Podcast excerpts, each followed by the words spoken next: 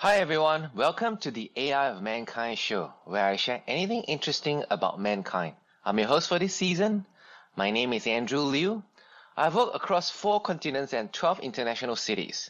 Also, I've worked in tech startups across a range of roles from selling products, making customer happy, figuring out fundraising, making finance tick, building teams, and developing sticky products. Apart from building startups, I've also worked in Fortune 500 companies as a chief data scientist or technologist or people leader. You can call me jack of all trades or master of learning. I hope to make this podcast show a great learning experience for us. In each season, there is a series of interesting things where I invite guests to share their views about their life and interests. Now let the show begin.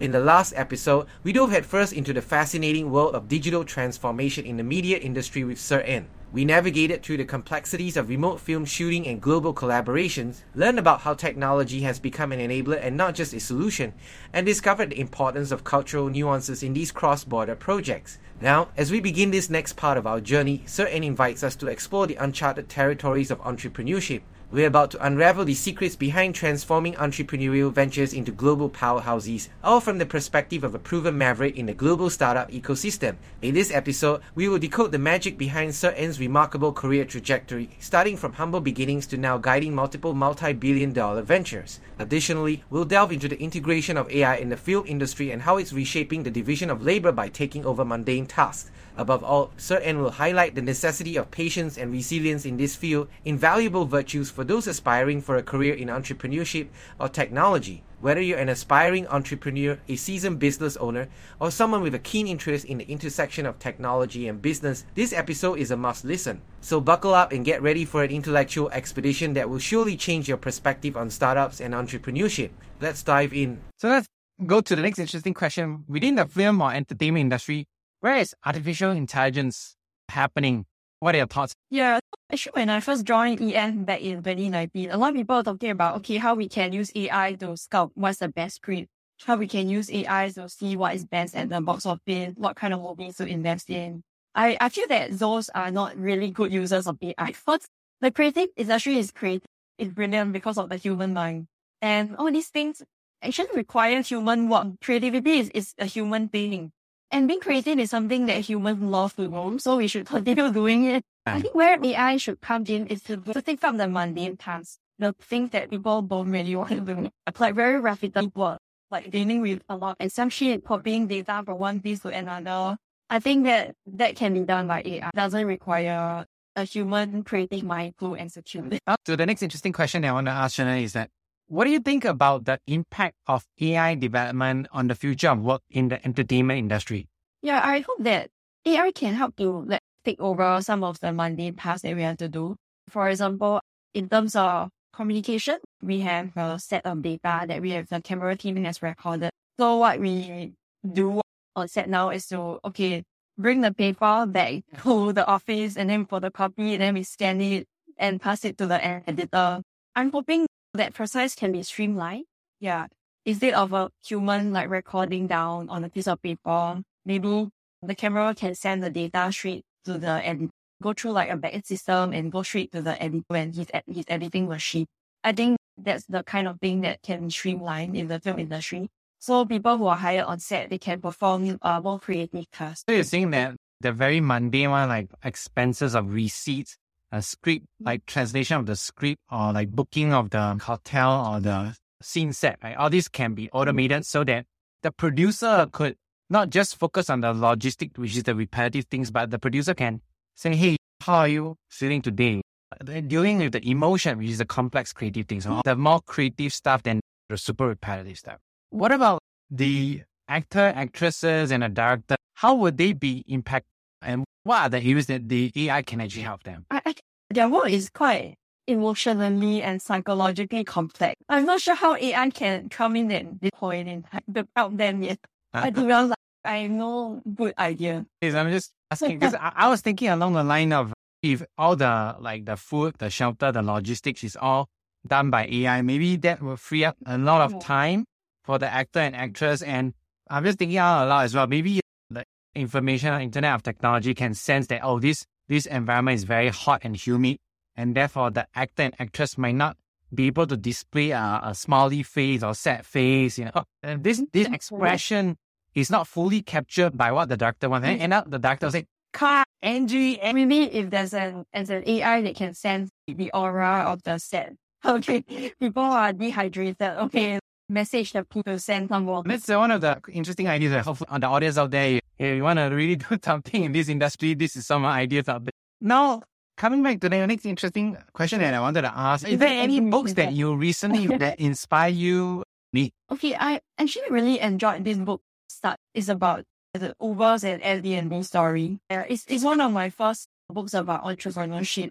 It still left a deep impression in me because I really like how the told the story, like he juxtaposed between Uber and Airbnb and the different ways that the founders approached in building their startup. Yeah. Uber went through a, a very tough journey because Travis had to go through the all the political struggles in launching his product in different markets. While Airbnb journey seems smoother. Yeah. I think book that that introduced me to the trial and tribulation of being a startup. And to be honest, I felt some of those things when I'm doing my own startup. Yeah. Well, that's why it left quite a deep impression in me. And I, I really enjoyed the book. So coming back today, next interesting question. What's the number one software or application that you need every day and why? Oh, definitely Airtable. I love Airtable so much. I think on, on a most simple level is like a data management software. So you can uh, key in data, so access a CMS service. Oh, it's like a customer management service.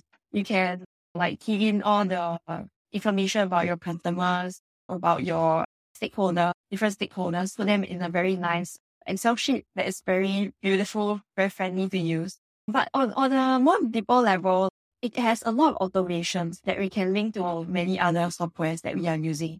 Yeah, so we use Zapier to link Airtable to the back end of our website. Yeah, so I'll say in the heart of my company, we are building our own backend now uh, because the company has progressed to a stage where Airtable has its limitations.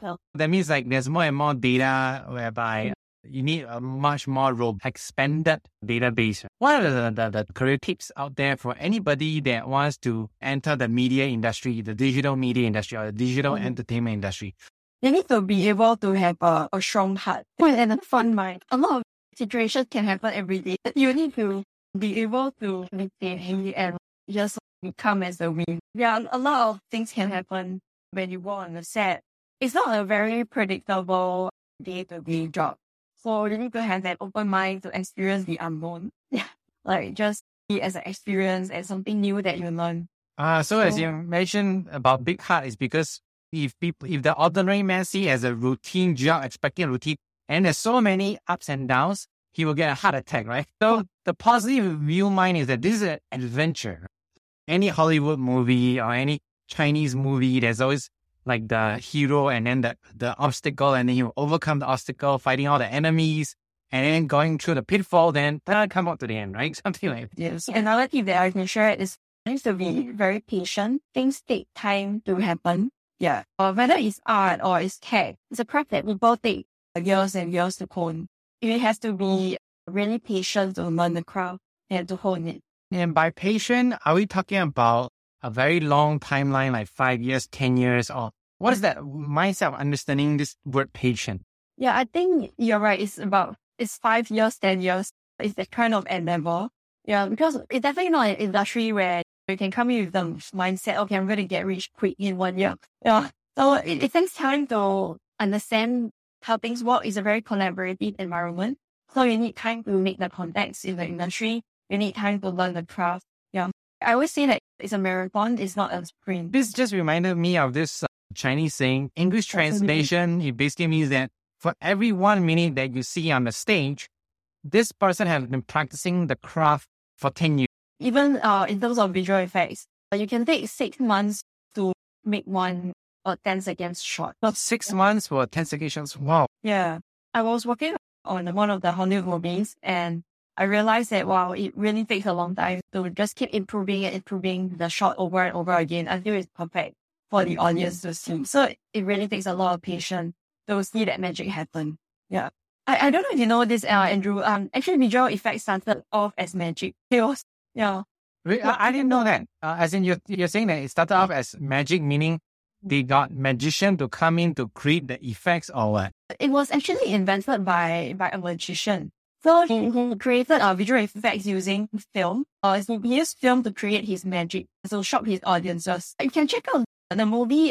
Actually, someone made a movie about it. It's called Hugo by Martin Scorsese of, of the guy. George Méliès. George Méliès. Yeah. So he's, he's the guy who invented, he's the father of visual. Oh, yeah. I'm always a fan of all this sci-fi movie or epic movie, especially when there's visual effects. It's, it's really like magic to me. Like. I, I think cinema or like filmmaking is, is really magical because you put things together and suddenly there, there is a story. There's something uh, that amazes the audience when you see. Uh, yes, I still believe in the movie or the filmmaking industry because of these effects or the way that it's being crafted because it's called neurologically wired or it just creates people a hope and instill hope or some form of a belief that, hey, I think I can overcome difficulty. Yeah. Storytelling is powerful. Yeah. And what about, I remember you mentioned about read trade news to keep up to date. What do you mean by that? It's important to read things that are happening in the industry, like through like different trade news. So you can see uh, what other people are up to. Are they making the same kind of content as you? Are they building the same kind of company as you? Yeah, I think it's important to be up to date because I think hence with startups, right? When you create a startup, you probably have 10 other competitors doing a similar business as you. Or even in, in filmmaking, you can have uh, 10 other people trying to create the same kind of story as you. Yeah. You have to be aware of what's, uh, what people are interested to, to see right now and what are the industry trends. Where, what kind of information or website or journals or web sources that you read to keep up on the news on the media industry or entertainment industry? Oh, there's quite a lot. You can follow our Variety or Deadline. These are the trade news websites where they report on what's happening in the media industry, okay, whether they are M&A, there are people who are doing co-productions across countries, or what are your favorite directors up to. Yeah. Yeah. It's important to read these trade news because then you can know, oh, if Netflix buys this company, okay, are they going more into this area next? So do you want to come up with some IP ideas that, that you might pick up? B E A D L I N E and Variant. I'm just curious uh, because you mentioned about co-producing why would two studios want to co-produce together? Oh, actually, co-production is very prevalent in the film industry. Like almost every movie that you see is a co-pro oh. between those studios are like different among different countries. Yeah, because it's quite a big endeavor, right? Even a very small independent project is like one million dollars. You can't come up with all that money and take the risk on your own. So it's important that you work with other people who are also interested in this story and then you collaborate together to find funding together to distribute in your own separate market. Well, in terms of co-distribution, they come together as in one will pool certain type of resources that is complementary to the other group, or how does it work? Because I, when I'm thinking of a startup, I will be thinking if I want to co-produce with somebody, is it this guy providing a front end engineering team and I mm. provide my AI engineering team, and then we build a software together? How, how does it work in the film industry? Yeah, sometimes it's, it's like that. But there are also other times where people co-produce across country because they want to like tap into the country's resources. For example, let's say I want to co-pro with Australia, like Singapore and Australia. Yeah. Maybe Australia has a grant that I want to tap into, or the Australian co-producer has a grant that want to tap into Singapore. But a lot of times it's uh, more motivated by the story. Let's say it's about a Chinese Australian man whose uh, parents come from Singapore. Then it's more, it's usually the country collaboration motivated by the story first. Or some parts of the story happens in Singapore. Yeah. Although it's like a group of Australian, you know. So that's when co-production can happen more naturally. Ah, so as you mentioned, this co-production typically is happen because of the story and the story has a typical geographical setting. For example, but sometimes like some people like the big Hollywood movies, right? They need to collaborate with other countries too. For example, James Bond, they shoot in many different countries. Yeah. Yes. So they probably need to hire like people from that country to work together with them, like the Nice. Local fixers. Uh, yeah, because they will know the local scene, like the jurisdiction, whether can let's say like the Gizmo can you drive a motorcycle off a train cliff or something like that. It's because I think I read somewhere like Steven Seagal or Jackie Chan managed to rent a submarine, a nuclear submarine, and it's not typically real. In reality, it's hard to get. Even if you have loads of money, right? Yeah. Okay, interesting. Okay, last but not least, this has been a very enjoyable podcast. I personally learned a lot from you, and I hope my audience actually learn a lot from you. What is your request from those listening to this podcast? Well, okay. If they are interested in entertainment and Web3 and NFTs and how to help creators, they can most definitely get in touch with me. Once again, to the audience out there, this is Shan. You can find her on my podcast page, and later on, you can find her on LinkedIn. Connect with her. Thank you so much. We have come to the end of this podcast. Hi guys, thanks for listening to this podcast. If this is the first time you are tuning in, remember to subscribe to this show. If you have subscribed to this show and love this episode, please share it with your friends, family, and acquaintances. See you later and see you soon.